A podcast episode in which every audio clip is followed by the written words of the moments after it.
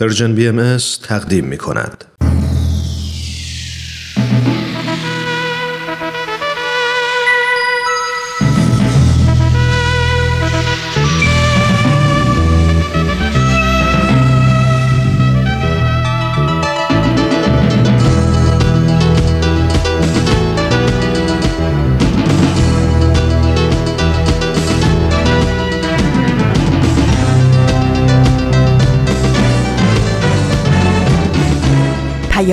دوست. برنامه ای برای تفاهم و پیوند دلها.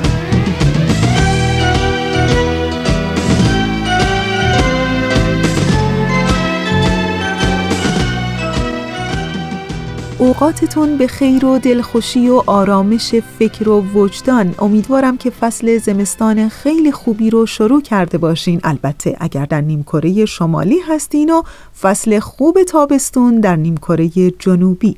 و می‌خوام بگم مهمتر از سرما و گرمای این فصل های گذرا حقیقتا امیدوارم که دلهاتون گرم و روشن و پر امید باشه به هر قدمی که در زندگیتون برمیدارین.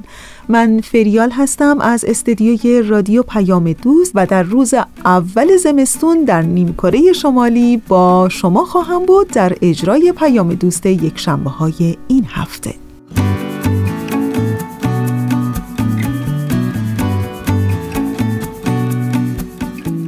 در نیمکره شمالی فصل زمستون هم با همه زیبایی و تراوتش از راه رسید. امروز اول دی ماه از سال 1398 خورشیدی مطابق با 22 دسامبر 2019 میلادی است.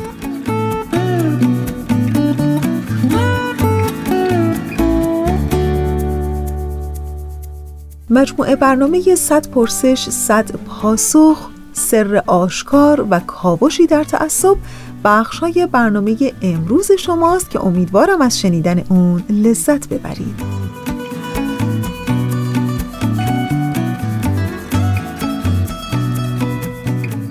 دوستان خوب ما حالا که پیروان حضرت عیسی مسیح تا چند روز دیگه تولد این پیامبر آسمانی رو جشن می‌گیرن می‌خوام براتون قسمتی از سخنان حضرت مسیح رو بگم. روزی که جمعیت انبوه جمع شده بودند به دور عیسی مسیح حضرت مسیح به همراه شاگردان خود بر فراز تپهی برآمد و نشست. آنگاه شروع به تعلیم کرد و فرمود خوشا به حال آنان که نیاز خود را به خدا احساس می کنند زیرا ملکوت آسمان از آن ایشان است. خوشا به حال ماتم زدگان زیرا ایشان تسلی خواهند یافت. خوشا به حال فروتنان زیرا ایشان مالک تمام جهان خواهند گشت. خوشا به حال گرسنگان و تشنگان عدالت زیرا سیر خواهند شد. خوشا به حال آنان که مهربان و با گذشتند زیرا از دیگران گذشت خواهند دید. خوشا به حال پاک دلان زیرا خدا را خواهند دید. خوشا به حال آنان که برای برقراری صلح در میان مردم کوشش می کنند زیرا ایشان فرزندان خدا نامیده خواهند شد. خوشا به حال آنان که به سبب نیکردار بودن آزار می بینند زیرا ایشان از برکات ملکوت آسمان بهرهمند خواهند شد. هرگاه به خاطر من شما را ناسزا گفتند آزار رساندند و به شما تهمت زدند شاد باشید. ولی خوشی و شادمانی نمایید زیرا در آسمان پاداشی بزرگ در انتظار شماست.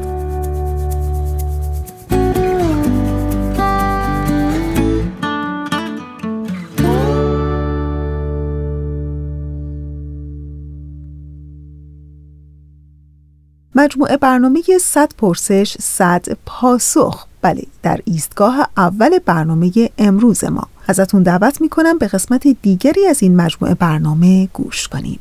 صد پرسش صد پاسخ.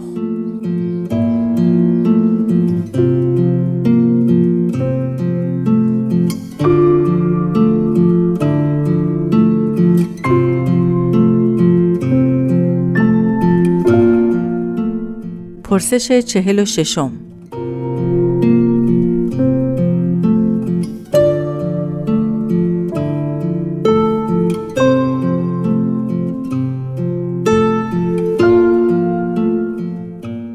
در سایت های باهایی به مفهوم وحدت در کسرت برخوردم. وحدت در کسرت یعنی چه؟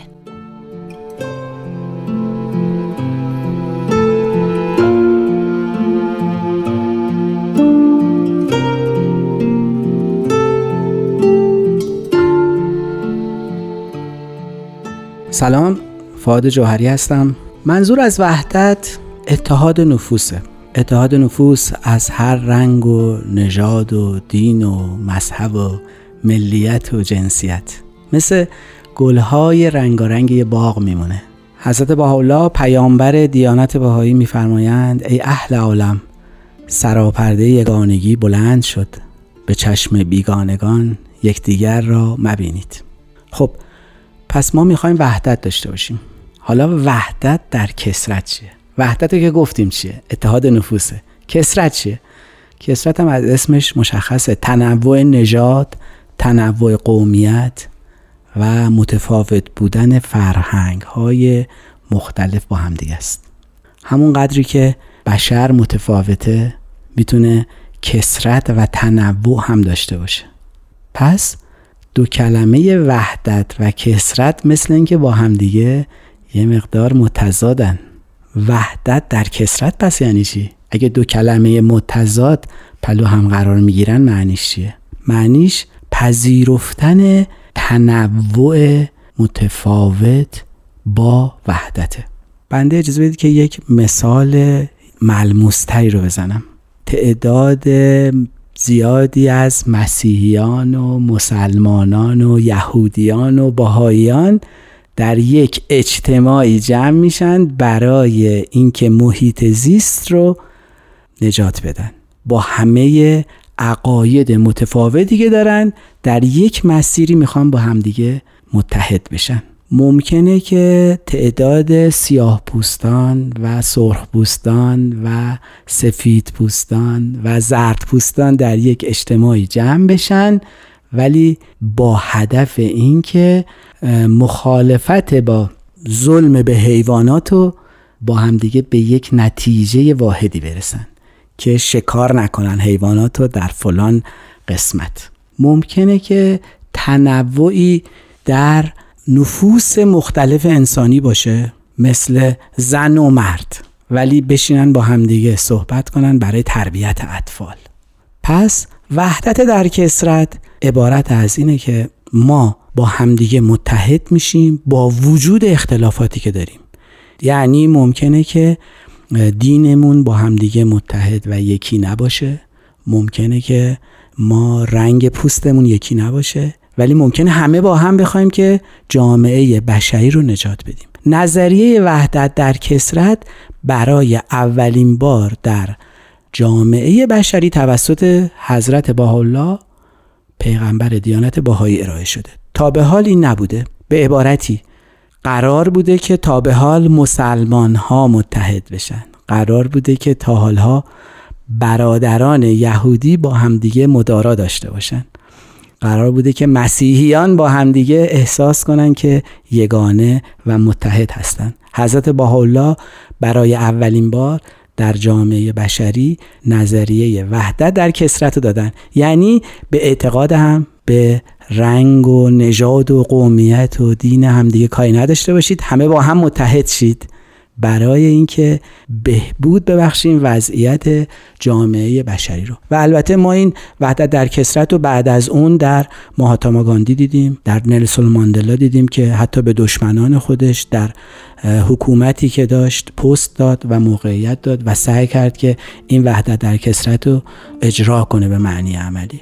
به هر حال تشریک مساعی بین نوع انسان و برای بهبود وضعیت انسان بدون توجه به دین، آین، نژاد قطعا عامل اصلی رشد سریع و اتحاد اساسی نوع انسان خواهد بود.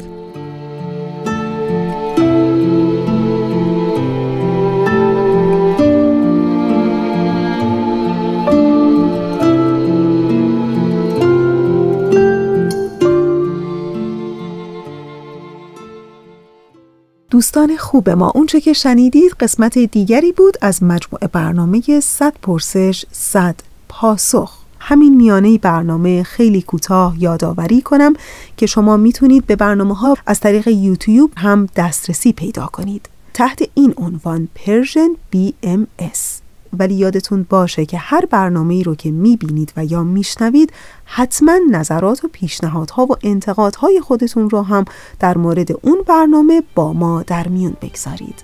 ما دوست داریم خیلی بیشتر از قبل از شما بشنویم. پس با ما خیلی بیشتر در ارتباط باشید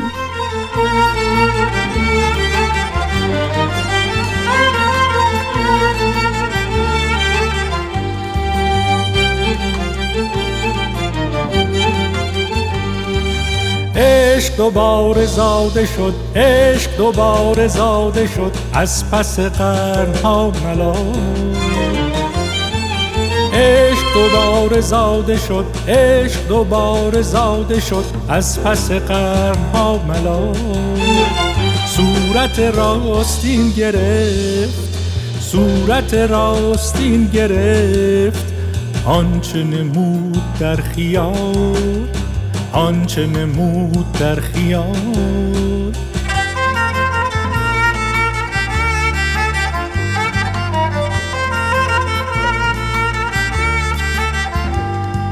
دست نوازش خدا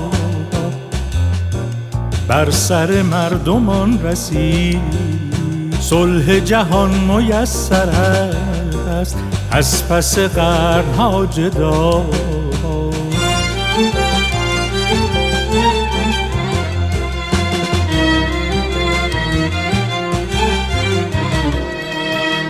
بوی گلاب می‌رود. کوچه به کوچه کو به کو. آب حیات میچکد. از قلم بها جمال آب حیات میچکد. از قلم بها جمال آب حیات میچکد. از قلم بها جمال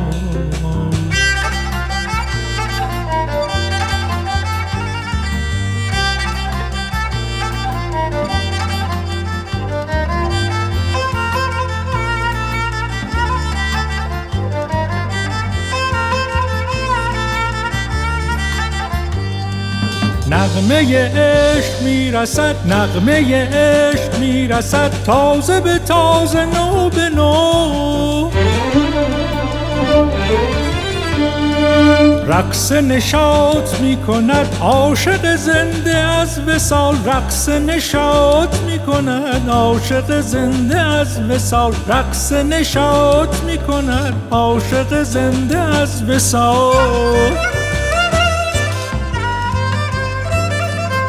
تشنه به چشمه در رسد فوج به فوج و صف به صف نوشد و نوش می‌دهد. از قطرات این زلال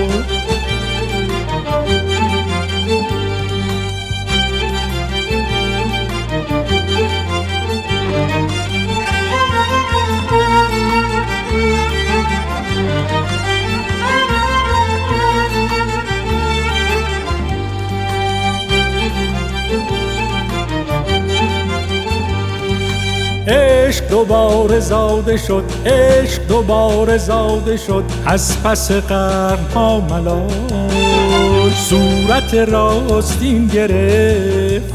صورت راستین گرفت. آنچه نمود در خیال آنچه نمود در خیال. و اما ایستگاه دوم برنامه امروز ما. بله مجموعه برنامه سر آشکار که این هفته شنونده قسمت سوم از این مجموعه برنامه هستید که امیدوارم از شنیدن اون لذت ببرید.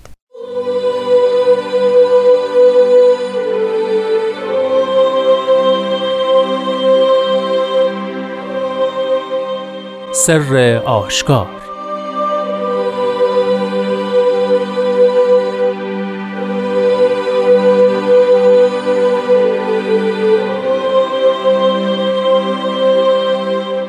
حضرت عبدالبها میفرمایند کلمات مکنونه کنز اسرار است چون دقت در آن نمایند ابواب اسرار مفتوح گردد.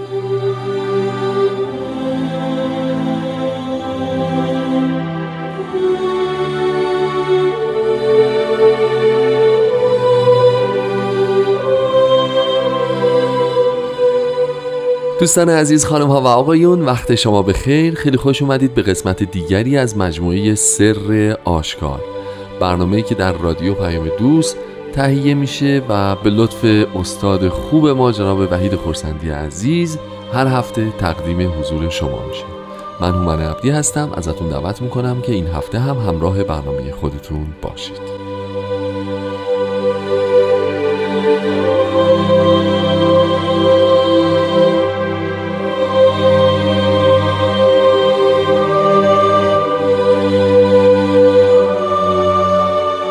جناب خورسندی عزیز وقت شما به خیر خیلی خوش اومدید به برنامه خودتون. خیلی ممنونم خوشحالم که واقعا افتخار می‌کنم که همراه زیارت کلمات مکنونه می‌تونم در خدمت شنوندگان عزیز باشم. قربان محبتتون. خیلی متشکرم.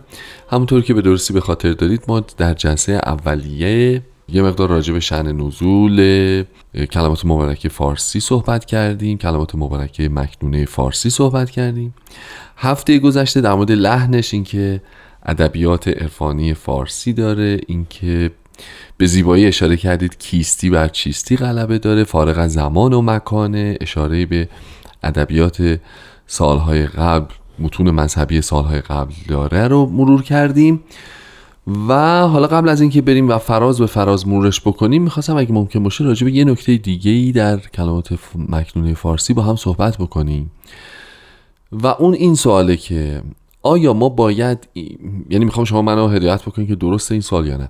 آیا ما باید انعکاس وقایع اون زمان و اتفاقات اون زمان که شما در قسمت اول برنامه بهش اشاره کردید اوضاع فرض بفرمایید پیروان دیانت بابیه در اون تاریخ رو درش منعکس ببینیم یا دنبال نشانه های از اون بگردیم یا نه بر اساس اون چیزی که هفته گذشته صحبت کردیم باید فارغ از این ماجراها ببینیمش و یک مفهوم کلی که هر کسی در هر مکانی و هر زمانی یا به قول خودم با برداشت خودش می‌تونه ازش تعبیر بکنه رو درش جستجو بکنیم. من فکر می‌کنم که البته به یه معنا هر دوش. صحیح.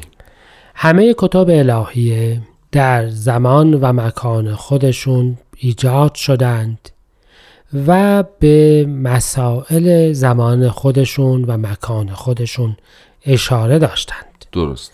عظمت اونها در این بوده است که از این چارچوب افراد رو می توانستند به جاهای دیگه هم هدایت بکنند اما معنای اینکه اینها می توانستند مردم را هدایت بکنند این نیست که فارغ از زمان خودشون بودن. چون اگر راجع به مسائل زمان خودشون هیچ مطلبی نداشتن در حقیقت با مردمان زمان خودشون اون وقت هیچ ارتباطی هم برقرار نمی‌کردن.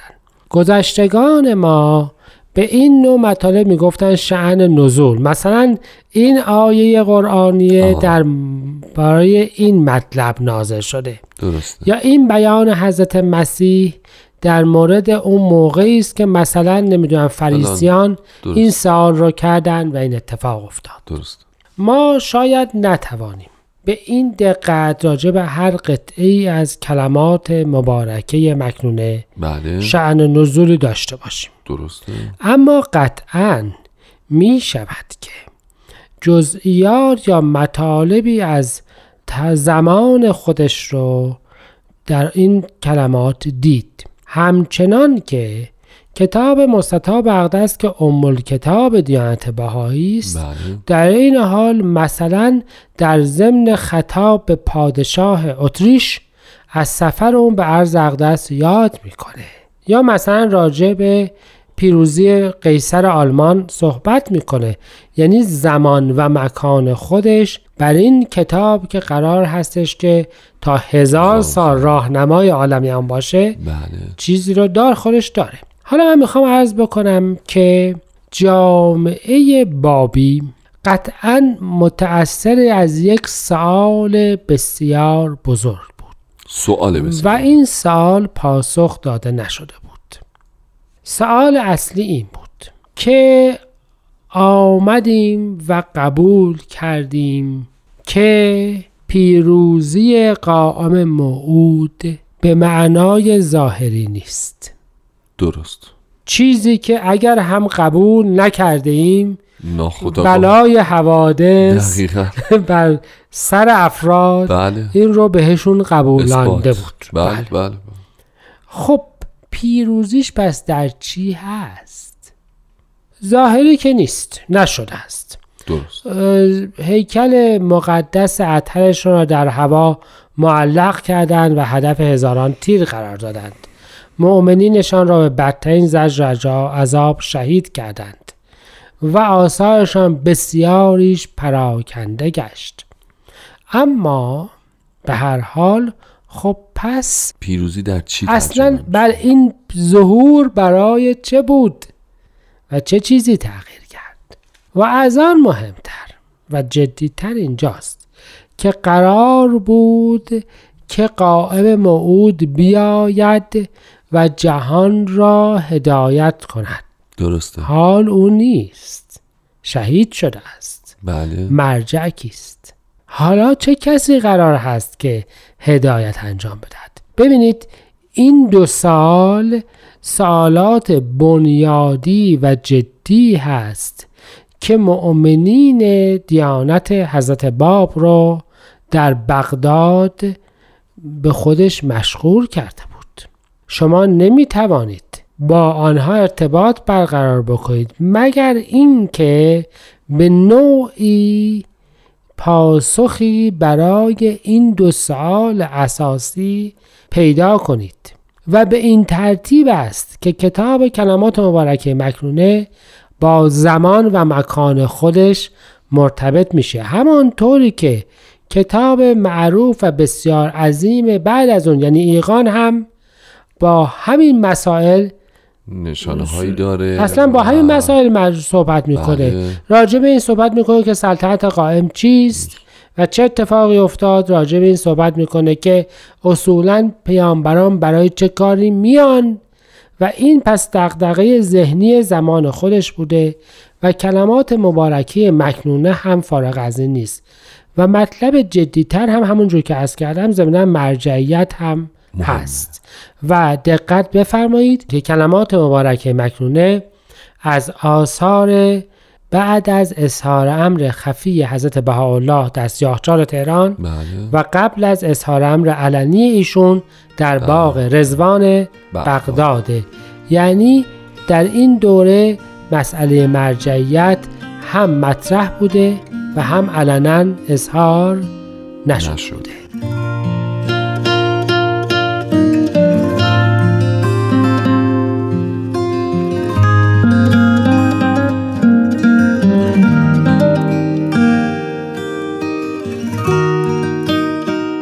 شنوندگان عزیز با برنامه سر آشکار همچنان همراه هستید.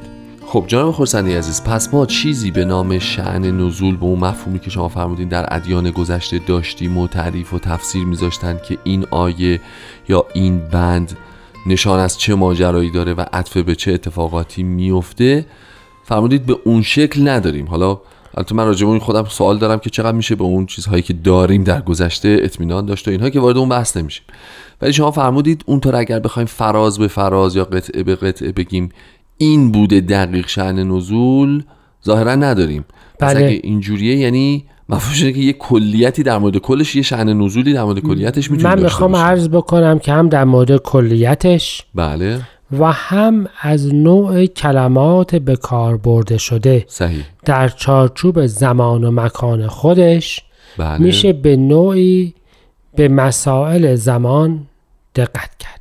چیزی شبیه همون بحثی که هفته پیش گفتیم مثلا کد گذاری شده بله مثلا می‌خوام عرض بکنم که در دوره حضرت بهاءالله و در بله. دوره نزول اون کلمه برادران طریق به دراویش فرق صوفیه گفته می‌شد. و این معنای همه افراد رو نمیده. نمیده. آنجایی که می‌فهمند که ای اهل فردوس برین اهل یقین را اخبار. اهل یقین گروه خاصی از عرفا و صوفی حساب میشن. همه نیستن. درسته. معنای این که یه روزه جدیدی ظاهر گشته معنای دیانت جدیده. درست. اینها چارچوب ها یا مسائل زمان خودش رو نشون میده.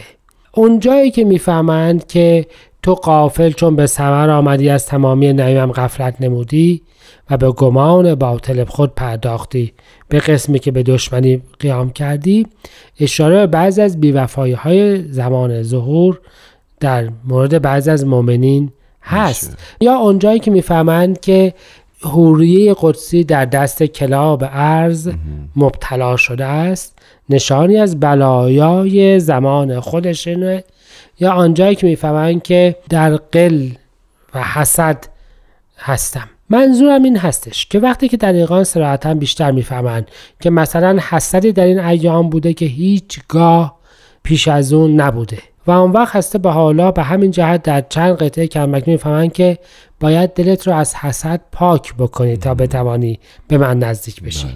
اینا نشانه های از اوضاع زمان خودش رو هم داره. داره. یعنی اصولا نمیشه که یه متنی از زمان خودش فارغ باشه. فقط مطلب اینجاست و بسیار به نظر من مهم هستش که ما به یاد داشته باشیم. که کلمات و مفاهیمی که ما الان استفاده می کنیم دقیقا همیشه به همین ترتیب در زمانهای گذشته استفاده نمی شده و در زمان خودش معنای خاص خودش رو داشته. و به این جهت وقتی به اون معنای زمان خاص خودش دقت بکنیم متوجه میشیم که نوعی انعکاس وقایع خودش رو با خودش داره. داره. بله پس به این ترتیب می‌خوام عرض بکنم وقتی که راجع به اون عهد صحبت می‌کنیم بله. عطف به کتاب بیان هست که حضرت باب عهد ایمان به حضرت بهاءالله را یا موعود بعد رو از همه مؤمنین گرفتن, گرفتن. درست. و می‌خوام عرض بکنم که چون در دوران بین اظهار امر خفی و علنی است بله. ضمن این که حضرت بهاءالله به خودشان اشاره دارند در این حال آن را در پرده های از رمز همراه می‌کنند. ببین می‌فهمند که به جبروت باقی من در نیاید از ملکوت تقدیس من رواه قدس نشود. خب ایشان چه کسی هستند که جبروت باقی دارند و ملکوت تقدیس بله. دارند؟ یا آنجایی که میفرمایند که دریق که صد هزار لسان معنوی در لسانی ناطق ولو گوشی نه. و این اشاره به قفلت اهل بیان و بعضی از معاشرین دوره بغداد که نفهمیدند که چه وجود با ارزشی در کنارشان هست. یا آنجایی که مثلا می‌فهمند در سهرگاهان نسیم عنایت من. و ما می‌دونیم سحر یعنی هنگام ظهور جدید. فجر ظهور حضرت باب سحر بودند. پس به حالا اصلا این قطعه راجع به قفلت علما ذکر می‌کنن. یعنی پس در سهرگاهان یعنی دوره ظهور حضرت باب. و افراد در قفلت و در خواب بودند و حاضر نشدند که چه بشوند؟ بیدار بشوند. و مظهر الهی از بینشان بازگشت. شهید شد.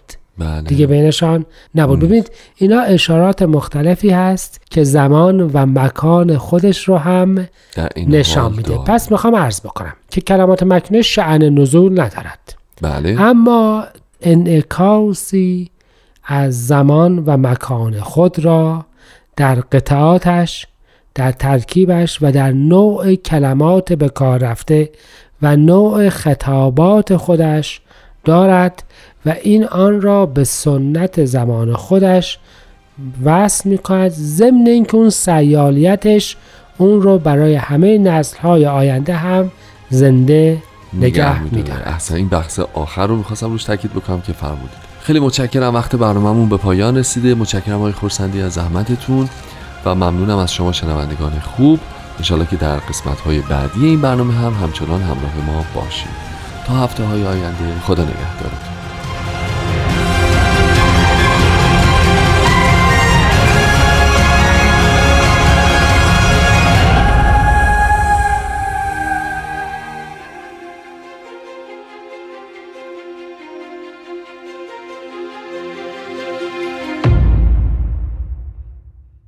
دوستان خوب ما اونچه که شنیدید قسمت سوم بود از مجموعه برنامه سر آشکار.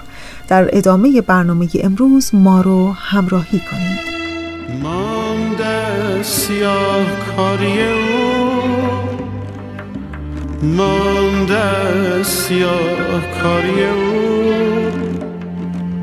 باغ بیچرا بیچرا. شبها دگر نتابید نتابید. شبها دگر نتابید نتابید. محتاب نسترم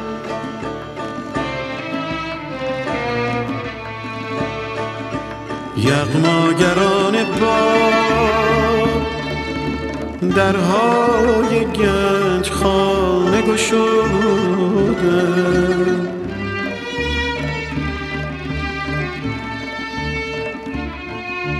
هر جا که لطف و ناز هر جا که رنگ و بوی رو بوده.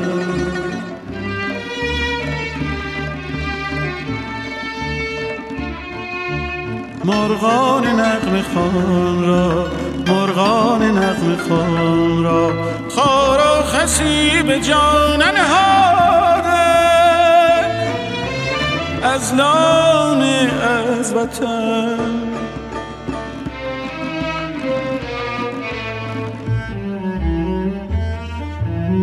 پاییز سرد زرد با سبز و سرخ با چگویم چه گویم چه ها چه ها نکرد با یک لحیب با یک لحیب شعله برافروخت در چنار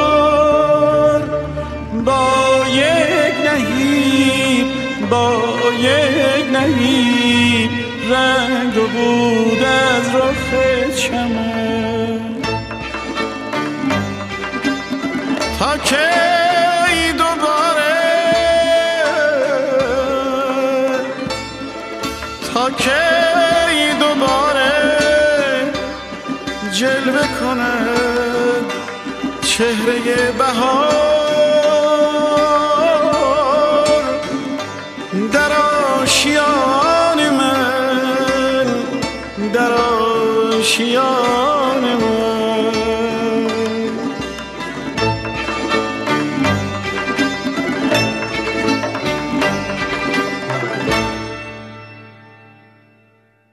دوستان خوب ما.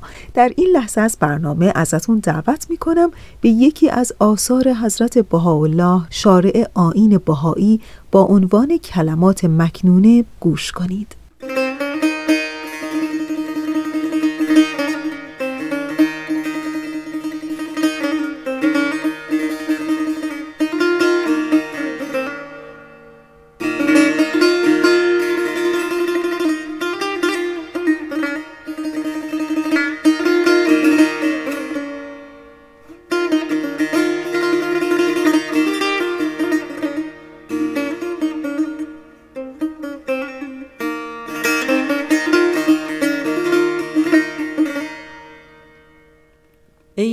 پسر ایش خوش ساحتی است ساحت هستی. اگر اندر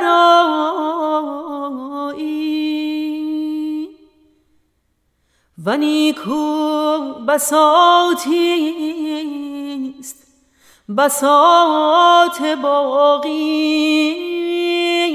اگر از ملک فانی برتر خرامی. و ملی هست نشاط مستی. اگر ساغر معانی از ید غلام الهی بیا شامی. اگر به این مراتب فائز شوی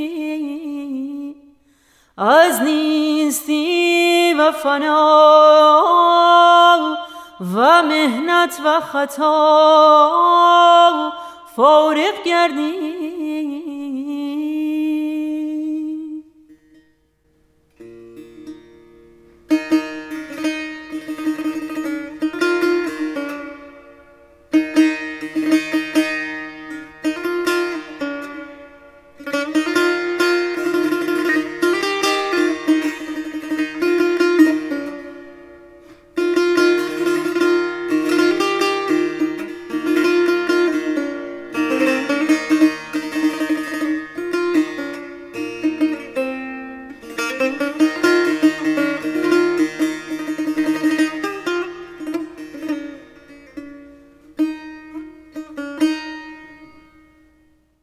مجموعه برنامه کاوشی در تعصب که چند هفته ایست شنونده این مجموعه برنامه هستین.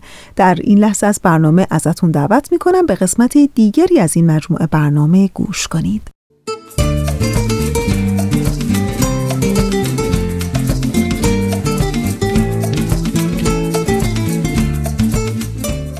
کاوشی در تعصب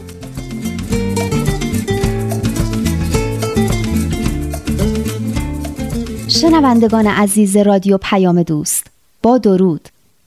در هفته های گذشته مروری داشتیم روی محتوای کتاب های درسی و دیدیم که چطور این کتاب ها بازتابی هستند از تعصبات و تبعیضاتی که در جامعه ما بر علیه زنان و اقلیت های دینی و قومی وجود داره. و البته اینکه چطور این تبعیضات رو توجیه و تقویت می‌کنن و در واقع زمینه رو برای اعمال ظلم و تبعیض به بخش های بزرگی از جامعه ایران فراهم می‌کنن بهزاد خان سوالی که ذهن من رو به خودش مشغول کرده اینه که تعصب و تبعیضی که در مطالب کتاب های درسی القا میشه نسبت به چه گروهی شدیدتره؟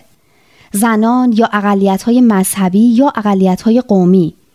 کدوم گروه بیشتر دارن از این تبعیض صدمه می‌بینن؟ نظر شما چیه؟ پاسخ دادن به این سوال آسون نیست. چون نوع دامنه و معنای تبعیضاتی که در کتابهای درسی القا میشه یکسان نیست. شکی نیست که تبعیض جنسیتی رایج ترین شکل تبعیضه و رد پای اون رو در خیلی از مطالب کتابهای درسی میشه دید. اما در مقابل مطالبی که بر علیه کافرها یا باهایی ها در کتابهای درسی هست با اینکه مقدارش خیلی کمتره اما خشونتی که درش هست خیلی شدیدتره. درسته. این رو هم باید در نظر داشت که بعضی ها به علت موقعیتی که دارن در معرض دو یا حتی سه نوع تبعیض هستند. مثل کردهایی که سنی هستند یا زنان بلوچ و یا مثلا زنان بهایی کرد.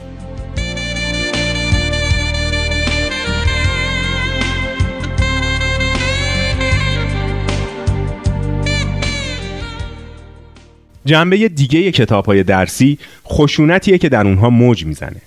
چون اونجا که حرف از شهادت یا جهاد داخلی علیه مخالفان و قل و غم اونهاست و چه موقعی که با تنفر درباره اسرائیل و آمریکا و غرب صحبت میشه. اما خشونت کتاب های درسی به شکل مستقیم و کلاسیک خودش محدود نمیشه و شکلهای دیگه هم به خودش می‌گیره. مثل وقتی که کسی به خاطر کافر یا مشرک بودن، زن بودن، سنی بودن یا بهایی بودن از داشتن حق برابر با دیگران محروم میشه یا به خاطر اعتقادات خودش مورد قضاوت و انتقاد قرار می‌گیره. کتاب های درسی دچار خشونت نمادین هم هستند. مثل اونجایی که افرادی رو تحقیر می‌کنن یا به کلی نادیده می‌گیرن و در واقع قربانی ناگفته های خودشون می‌کنن. کاری که کتاب های درسی می‌کنن تولید و باز تولید نگاه و فرهنگ مبتنی بر تبعیض و رد برابری انسان هاست که مربوط به دیدگاه سیاسی ایدئولوژیکی میشه که بر اساس اون نوشته شدن. میشه گفت مطالب کتاب های درسی زندانی این نگاه بسته منجمد و یک طرفه به دنیاست.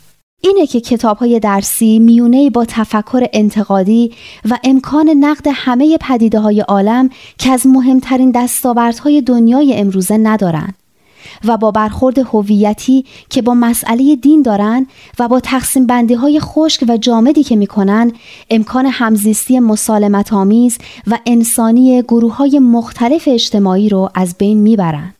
اینه که نگرشی که خودش رو اخلاقی، معنوی و در خدمت همه بشریت می‌دونه عملا به صورت نظریه تبعیض آمیزی در میاد که انسانها را از هم جدا و اونها را به گروه های متضاد تقسیم می‌کنه. این نگاه برای مراسم و عبادات دین اولویت قائل میشه و معنویت و تزکیه نفس رو به حاشیه میرونه. به خصوص که مطالب درسی از بالا و به صورت آمرانه به دانش آموزا و معلمات تحمیل میشه. و اونا حق نقد یا حق آزادی بیان چندانی در این باره ندارن.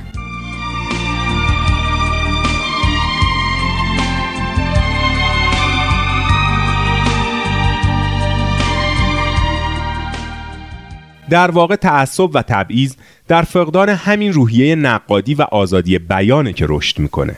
اما سوالی که خواه ناخواه به ذهن خطور می‌کنه اینه که دانش آموزا چه برداشتی از این مطالب دارن؟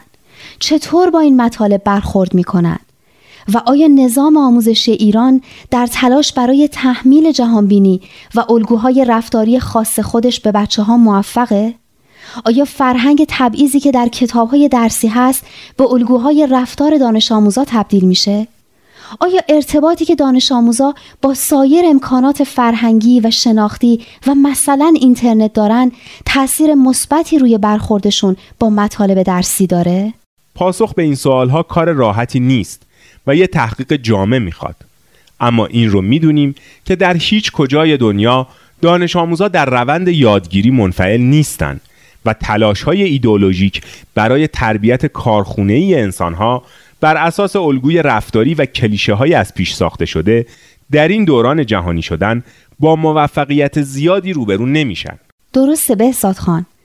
تحقیقات پراکنده هم که در این زمینه انجام شدن همین فرض رو تایید می‌کنن و نشون میدن که اشکال مختلف مقاومت دانش آموزا و همینطور معلما و خانواده ها در مقابل برنامه درسی باعث شده که یه برنامه درسی پنهان به وجود بیاد. درسته ندا خانوم منم موافقم. شکلگیری و گسترش فرهنگ غیررسمی جوونا که در برابر فرهنگ رسمی قرار داره خودش نشونه واضحیه از عدم موفقیت یا عدم موفقیت کامل این نظام آموزشی در القاء نظریات خودش. مسلما این خبر خوبیه. به امید اینکه بالاخره روزی شاهد از بین رفتن این تبعیضات و بیعدالتی ها باشیم این برنامه رو به پایان میرسونیم. تا هفته بعد و گفتاری تازه در باب تعصب شما رو به خدای مهربان میسپاریم. خدایی که با همه مهربونه. از هر دین و قوم و مذهب و جنسیتی که هستن.